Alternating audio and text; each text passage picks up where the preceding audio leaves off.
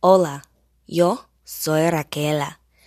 No me gusta nada ir a la escuela, pero es necesario. En las mañanas yo tengo las clases de ciencias y matemáticas. El profesor de matemáticas es muy aburrido y habla mucho. Me gusta más dibujar en clase.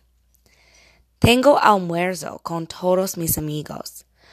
Nosotros no hablamos mucho. Usamos los teléfonos celulares y trabajan en la tarea de la tarde. En la tarde tengo cuatro clases.